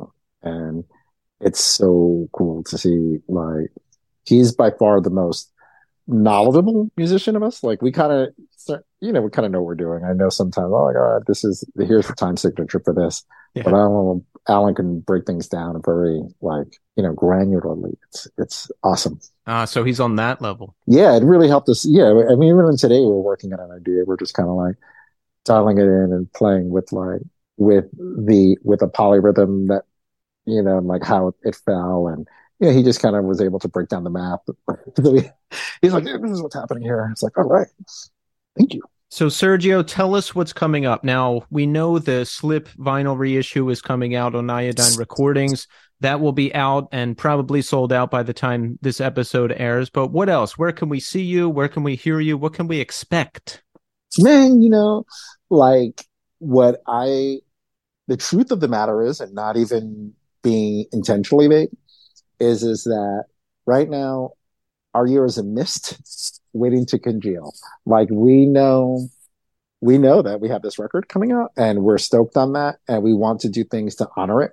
And we're we're bouncing ideas, and we're doing things in in terms of like, hey, this might be cool if we did this. You know, this might be cool. Like since we want to, we we want to like uh, we don't want to just do like oh here's a drop here's a bundle here's a thing and then kind of forget about it Yeah. we don't want to necessarily just do like oh let's just do a full set here or there. You know that can definitely obviously obviously is has a, a likelihood of happening of like you know us performing it. But but to be completely honest right now what we have are concepts mist it's just a bunch of mist it's like and it, the day that it's the day that it's all figured out and the day that things land are the days that we can i'm not even saying that there's something half baked that we're gonna that that i'm not telling you because i don't want to jinx it. It's kind of not even that you know it's just like all right we know we're going to do this. We know these are the regions that we're going to hit. All right let's start talking about that. You know we want to we obviously want to to the us we obviously want to go to europe. We obviously want to to get over to to japan or australia. So we know that. Yeah. but okay. So there's that's a there's it. a mist out there, and that mist It's will mist. form into wonderful ideas. We don't know what they are yet. We don't want We to don't say know. them because we don't want to jinx it. So we're gonna wait. No, no, no, no. I'm saying that it's not. If it was even that developed, I would tell you. I would say, Oh, hey, we I got see. some things that I I don't want to jinx. We don't even see. have anything to not jinx yet. Other than that, like we're stoked that we're stoked to have an album that is of interest to people 30 years later.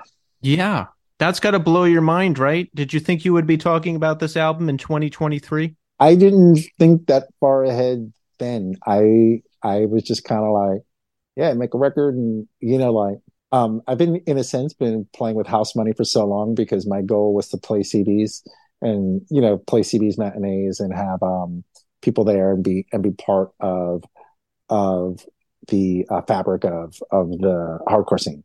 Yeah, And when we branched out of that and we did this and to be able to to be a musician for this long is like I didn't even think about it. I was like, this is great. it's amazing. Yeah, and I uh, but but like I said before, you know, like there was a period where where I took it for granted for a second of like, yeah, this just kind of happens. You just do it and it happens. But I realized that it's, there's a lot, a lot, a lot more that goes into it beyond talent, beyond beyond dedication. There are so many factors that are outside of your control, and and one of them being chemistry of people. Mhm. And um, so yeah, like I'm I can I can say that we're we all have a, a profound appreciation for what this is and the fact that this album resonates with people now. I love it.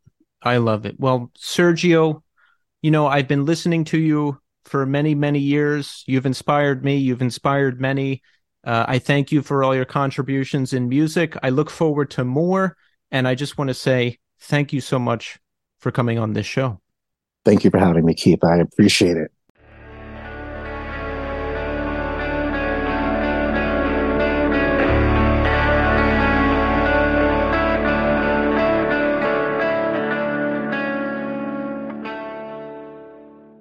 And there you have it, Sergio Vega. Now, I always say this on the show, but I know it's a great conversation when I dream about it that night after I have the conversation. That happened with Sergio. I had dreams about this conversation before I even talked to Sergio.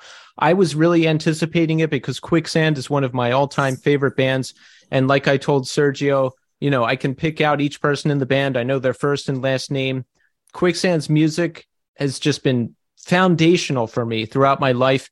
And I'm so happy that we had him on the show. You know, he it was he was so nice. He was so forthcoming.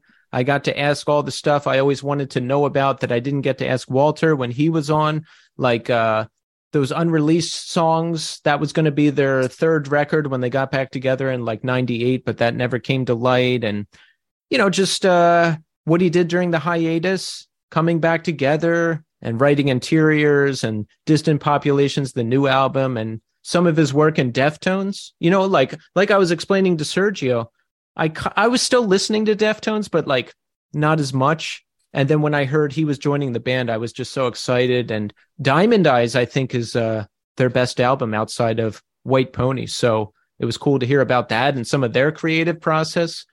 Great conversation right matt? Absolutely. How do you feel about quicksand? Are they are they a, an important band to you? Quicksand, yeah, absolutely. Um, so I got that seven inch when it came out in Revelation, you know. Yeah. And then uh, they kind of with with Slip, they stepped back into my uh, you know my my frame of thinking as far as as good music goes. But when I heard that uh, that song "Shovel" on the uh, the Anti-Matter compilation, I was like, all right, I need to really, really, really dig into a little bit more. I was lucky enough to see them uh, twice back in the day. Um, I believe the first time was was with Into Another at um, Trenton's City Gardens in like '93 or '94, and then I saw them on the. This was the was it the first Warp Tour, '95, yeah. right? So that was uh that was the last time that I saw Quicksand. I only saw them twice, but they were a band that I developed much more appreciation for after the fact, you know? Yeah. Um, but yeah, I mean, Slip is fantastic. Manic Compression is fantastic. That that seven inch is amazing. It's it's also escaping my memory, but the uh, the cover, the Smiths cover that they did, um, was also really really good. And I'm not a I'm not a Morrissey or a Smiths fan, um, so that's one of the few covers that I, I usually like. I like more than the original. You know, that song, and then uh, Faith No More did a, a cover of War Pigs back in the day as well that I've always had an appreciation for. Yeah, um, that quicksand cover of How Soon Is Now. I all I don't I don't like Morrissey personally or his music, and I've never really liked the Smiths. But mm-hmm. that cover is great, and it's on the Slip reissue that Iodine's putting out, so that's good. It's much more energetic than the original. Yes, you know, and I I really I really like that song, and um, the, again the the song from the Anti-Matter comp, which I believe is called Shovel but don't quote me on that. No, it is, and that's an unbelievably awesome song. Yeah, it's abs- absolutely. And again, it was that point. I think that that comp came out in '96, so they weren't. I don't believe they were active at that point, or just on the verge of breaking up. But when I when I heard that that song, I was like, hell yeah, you know. Oh, and then I got I got back into the you know the records. Um, it was good. Better late than never, Keith. You know, right? Exactly. Better late than never. Well. Yep Sergio, thank you so much again for coming on the show. A plus conversation. I loved it. So, Matt, let's talk about ourselves. How are we doing now? You caught me up a little bit in the first segment. I think the last time I the last time I remember seeing you was when we had like a one yes. session band practice when we were I was like 18. That was probably in 2001. Yeah. Um, I, that's I think that's the only time we've actually our paths have actually physically crossed. You know, um, but I remember that it was you, me, and one of your friends. It was in somebody's bedroom, Yeah. and it was it was fun. Yeah. We jammed, and we never jammed again. And I don't like I don't know what happened. You know, We oh, you know what? I think I quit the band. I uh I'm starting a band with that same guy now, except he's playing drums. And I asked him like what happened back in the day? Like why why did we stop playing? And he said, "Oh, you quit the band. You said that I was too bossy." And I was like, "Oh, that sounds about right." so there you go. That's what Fair happened. enough. Yeah, I, I I remember that, um, and it was. And I thought we, what we were doing was good. Yeah. If if I remember correctly, one of my previous bands, Five Stars to Failure, had just broken up. So you and I, I don't know how I don't know how we got connected. I have no idea. I don't think we'll ever know. You know, Yeah. but but we did. We jammed for maybe two or three hours on a weekend, and then that was it. And I, I don't. And then after that, it was like, hey, keep centrifuge, you know, and that was it, Yeah. right? Yeah. Yeah. So, oh yeah, you were on Centrifuge too, right? I was, yeah, yeah. I knew you were around. I knew you were in bands. I would see your name around, but I guess we just never reconnected until right now. Same thing. Better late than never, Keith. Exactly. But that's that's why we're here. That's why this podcast exists for me to reconnect with everybody, I guess. Oh, you know what, Matt? You did uh when I was doing that band the basement year, which actually never got to play a show, I think you invited me to open a King Slender gig, right? Yeah, I, I, I that that sounds familiar. I'd actually forgotten about that band uh, completely until you said that, and that happened. Yeah, Yes, but the show, so- the show, the show didn't happen. But I oh, really? yeah, yeah, we didn't. You didn't. You didn't want to playing. Something happened. The show didn't happen. Um, did you? Did you wind up playing shows with, with that band? Never. Uh, we recorded the record. Most of the band quit. I kept trying to put it back together, but, Yeah. but it wasn't right. working. And then I just gave up because I moved on to other things. All right. Yeah. That sucks. Um, Yeah.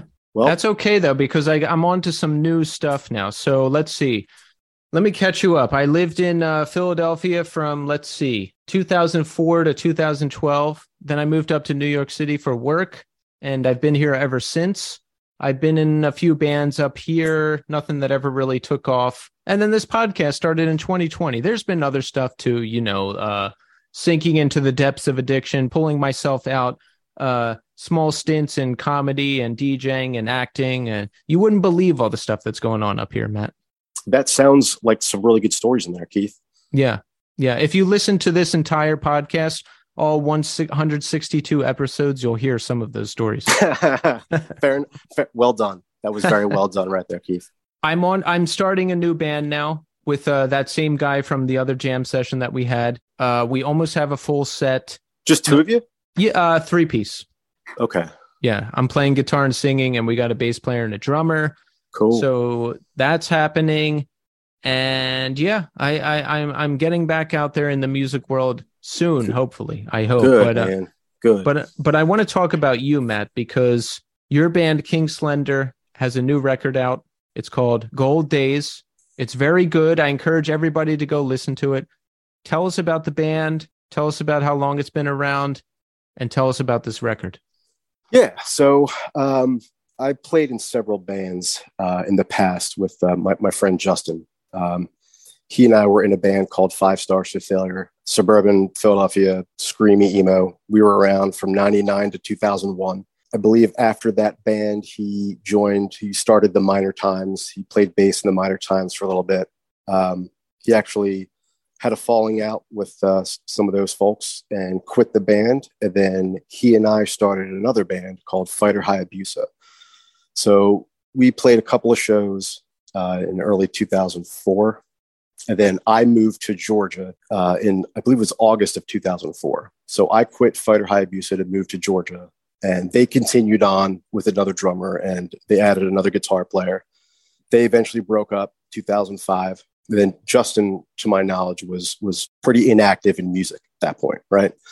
So while I was living in in Athens, Georgia, I was there six years, 2004 to uh, 2010. Uh, it's awesome college town, a lot of lot of cool things going on down there. But you know, it was time to go after six years. Um, I was I was ready to just ready for a new adventure. So I was playing in a band called National um, when I was living in Georgia. Uh, I was female fronted, screamy emo stuff. I basically I play the entire like you know my my entire musical career has been one type of band. It's like mid '90s emo hardcore, right?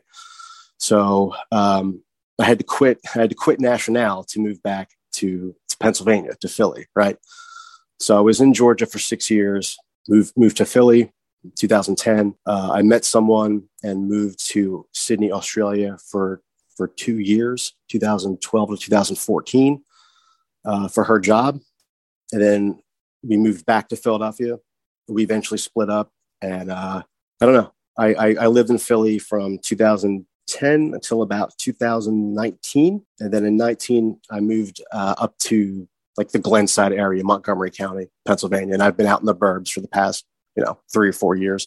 I'm glad I'm, I, I you know I'm, I grew up in the Philadelphia area, right? I'm, I'm from Bucks County. I'm, I'm from the burbs, right? So Philly Philly's my city, right? I grew up 10 minutes away from Trenton, New Jersey. I didn't hang out in Trenton. I hung out in in in Philly. You know, like my first 20 or 25 shows in the early 90s took place at the, you know, legendary City Gardens in Trenton. So I saw a lot of crazy shows there, you know. Uh, it was it was crazy. Like I, I feel very, very lucky, Keith, to have been involved in hardcore at the time period that I got it into it in the location where I'm from. Like where, you know, where we're from circa 1995 was fucking bonkers. Like it was crazy. There were so many good bands from our area, right? Um, so we got lucky, you know, and I'm I'm very aware of that.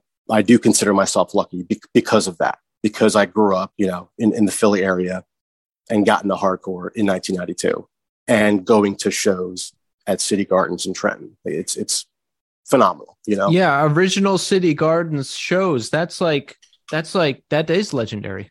Yeah, it's like New Jersey's CBGB, you know. Yeah, um, and it's like it was 20 minutes from where I'm from. I'm from Morrisville, Pennsylvania, and it's directly across the bridge from Trent, You know, so 10 minutes I was stage diving and moshing. You know, so uh, it was it was cool. Uh, it's first time I saw Quicksand was there. Um, I was at that Youth Today reunion show, that one off Youth Today show in, in 94. That was actually the last show that I went to. Sick of It All played it. It was the first time I saw Snapcase and Shelter played too. And then Youth Today had that, that one off, like four or five song quick set reunion show. I just remember being bummed out because they didn't play Disengaged, you know? uh, but it was awesome. And it was, I, I didn't expect that. I didn't know about it. I know a lot of people did they did realize that there was going to be a reunion, but I had no idea. I was just stoked to uh, to see Sick of It All because they were, you know, one of my one of my favorite hardcore bands ever. You know, so but yeah, I uh, I, I do consider myself lucky. Um, I'm happy to be, you know, a 45 year old dude. I'm middle aged and I'm still playing the exact same stuff that I'm that I was listening to in 1995. You know, I feel like I I, I don't think I'd be able to deviate from that, Keith. You know, um, when I was living in Australia, I played in a two piece hardcore band with one dude who was into like like fastcore, like really really fast hardcore punk. And I I grew up on like all the, the Revelation Records bands, so I'm you know I was into straight edge hardcore like Judge and you know Youth Today, Inside Out, Gorilla Biscuits, all that. So this this two piece was a was a combination of my influences of you know the youth crew stuff and his influences of like infest, you know, and, and like really, really fast, sloppy, energetic hardcore with like two minute long songs, you know? Um, and that was fun. But we were we were an active band for for like four months. We played four shows, we put out two records, and that was it. But at least I got to do it, you know. Yeah. And and that's that's what life's about is being able to do these things while you still can. So yeah, I remember you living in Australia now and being like, "Wow, Matt's in Australia." Now, now that you mention that, it's crazy. It's it's it's paradise over there. I mean, it's it's you know being being from Philadelphia, being from the East Coast of the United States, our our cities can be can be pretty rough, right? Yeah.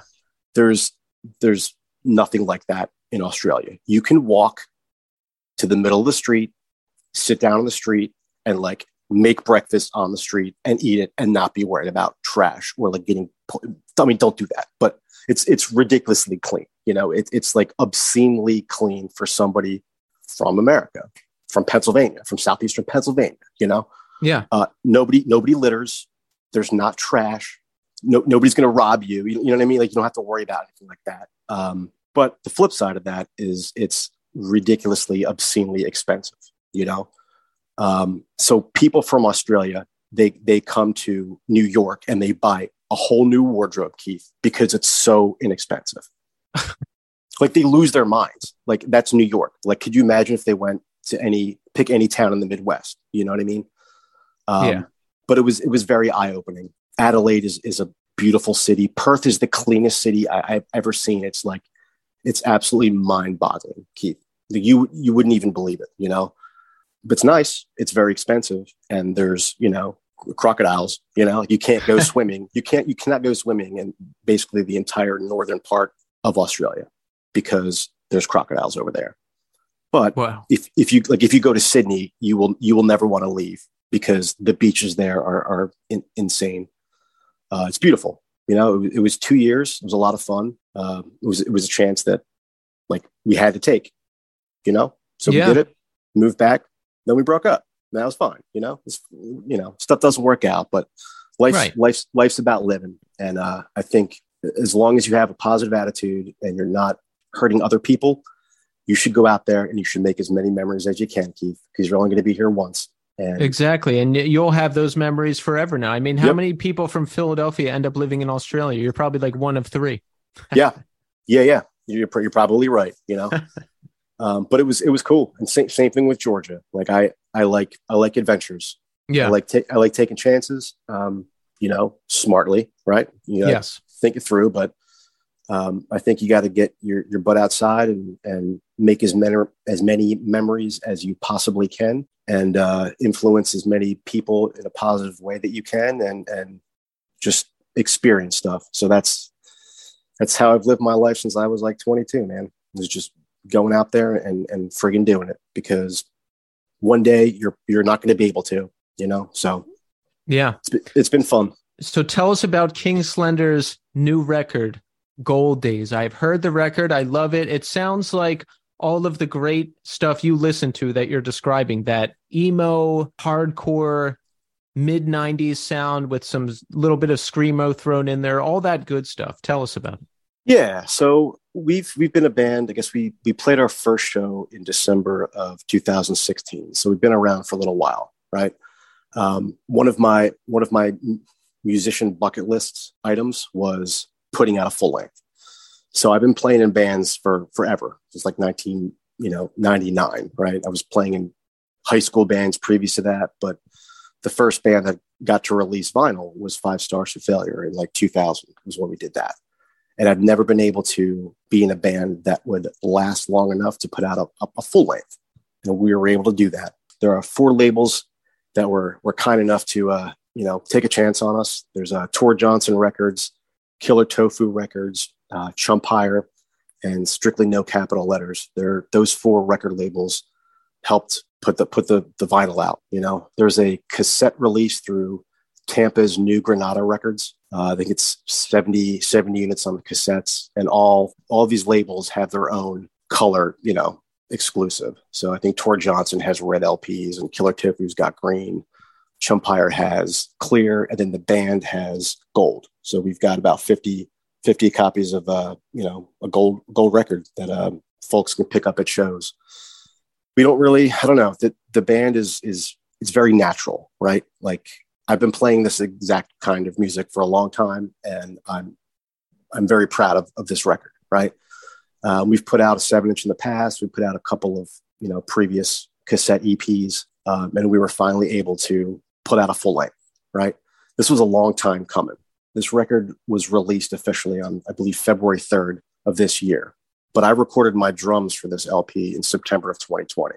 Right? So it took it took a long time to finish the recording and then get labels involved you know so um, it, we're, we're just you have no idea keith Like, wow. So like- three years back Yeah, in so- 2020, you finished the drums. yeah i mean I, I did my drums in six hours nine songs like all, all nine of those songs are on that on that record you know Wow. um, you know it was it was easy i mean it's it was it was easy to produce the record and to record it it was a very seamless uh, stress-free relaxed atmosphere Um, we recorded over at Gradwell House in uh, Haddon Heights, New Jersey, and it's I mean it's I'm not going to record anywhere else now. You know that's that's that's where we're going to go. Hopefully, we'll be recording uh, maybe seven or eight songs, maybe in the next three or four months. We haven't booked time yet, but yeah, it's we're glad we're so relieved that this record has finally been able to see the light of day. You know, so it's it's we're proud of it, man. We're proud of it, Keith. You know,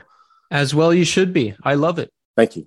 Yeah. Um, um, I, I, if if two other people tell me that, it makes all you know, it makes it all worthwhile.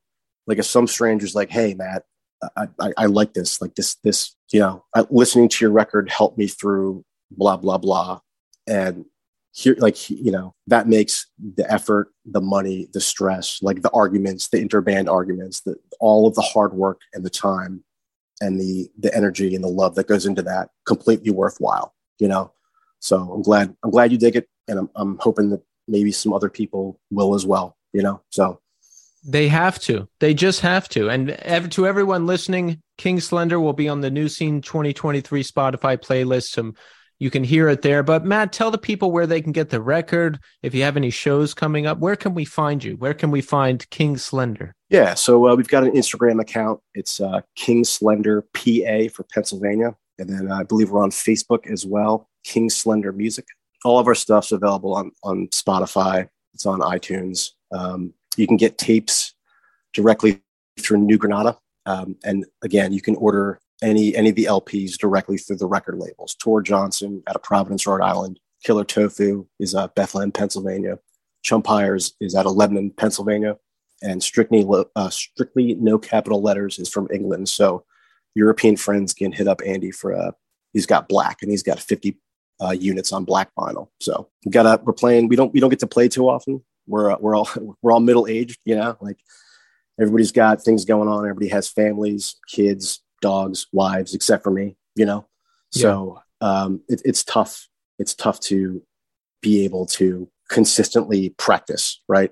But we, we were able to do this. We've got a friend named Sam who lets us practice at his uh, his practice space called New Sofa Studios. Uh, it's here in Hatfield. I live I live up in Hatfield, Pennsylvania right now. It's about a five minute drive from my from my apartment, and uh, we recorded the vocals there at his recording studio. He plays in a band called Black Friday Death Count. He's a really good dude, and we're we're we're indebted to him for for being so supportive. You know, um, and same with the labels. And you know, it's if you like Shotmaker, if you like 400 Years, if you like Inkwell or Spirit Assembly or like Crown Hate Ruin, that mid late 90s screamy jams, you might like us. So check it out or don't. That's cool too. no, we're going to check it out. And Matt, I want to thank you for coming on the show. I love the record and I love having this platform because I get to catch up with a lot of great people like yourself that I haven't spoken to in a long time because I feel weird just calling people. You know what I mean? Yeah, like, yeah. I, like I wouldn't just call you and be like, "Hey, Matt, I haven't talked to you in 20 years. How are you doing?" But if there's a music podcast and we can jump on here and do it, that's that feels good for some reason. I don't know why that is. That's just the way it is. Keith, I'm I'm really glad that you're doing this podcast. Um, I know it's it's reached a lot of people, and hopefully it has introduced some of those folks into new bands and new music that they might not have had the opportunity to do and that's what that's what hardcore punk is all about is exactly is caring sharing and and getting to know each other so yeah good like good you stuff. mentioned like you mentioned matt like if one or two people says hey i love the music and it helped me that's my favorite thing when people yeah. say hey you turned me on to this band or hey i found this through your show and i love it because I, I could just remember so many years of people dogging on my music taste and questioning myself. How could I question myself? But now that I have uh, reached the right audience. It feels very good, and I am I am confident in uh, my curation of these things. So it's it's all come full circle, and it's a beautiful thing.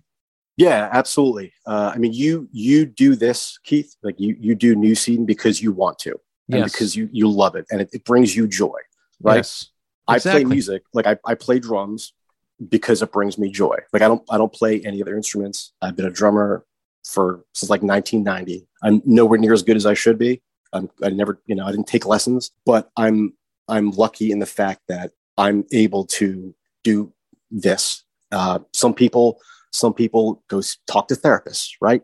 I don't do hmm. that. I get to play my drums and I get to go in the woods and split a bunch of wood and build fires and just hang out. And that's my therapy.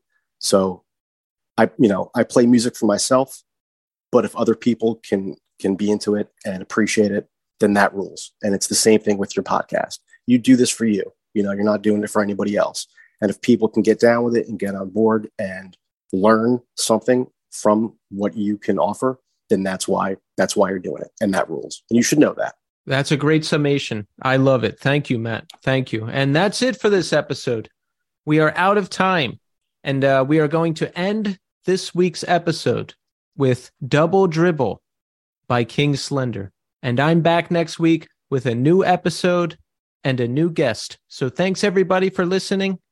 And until next time. Start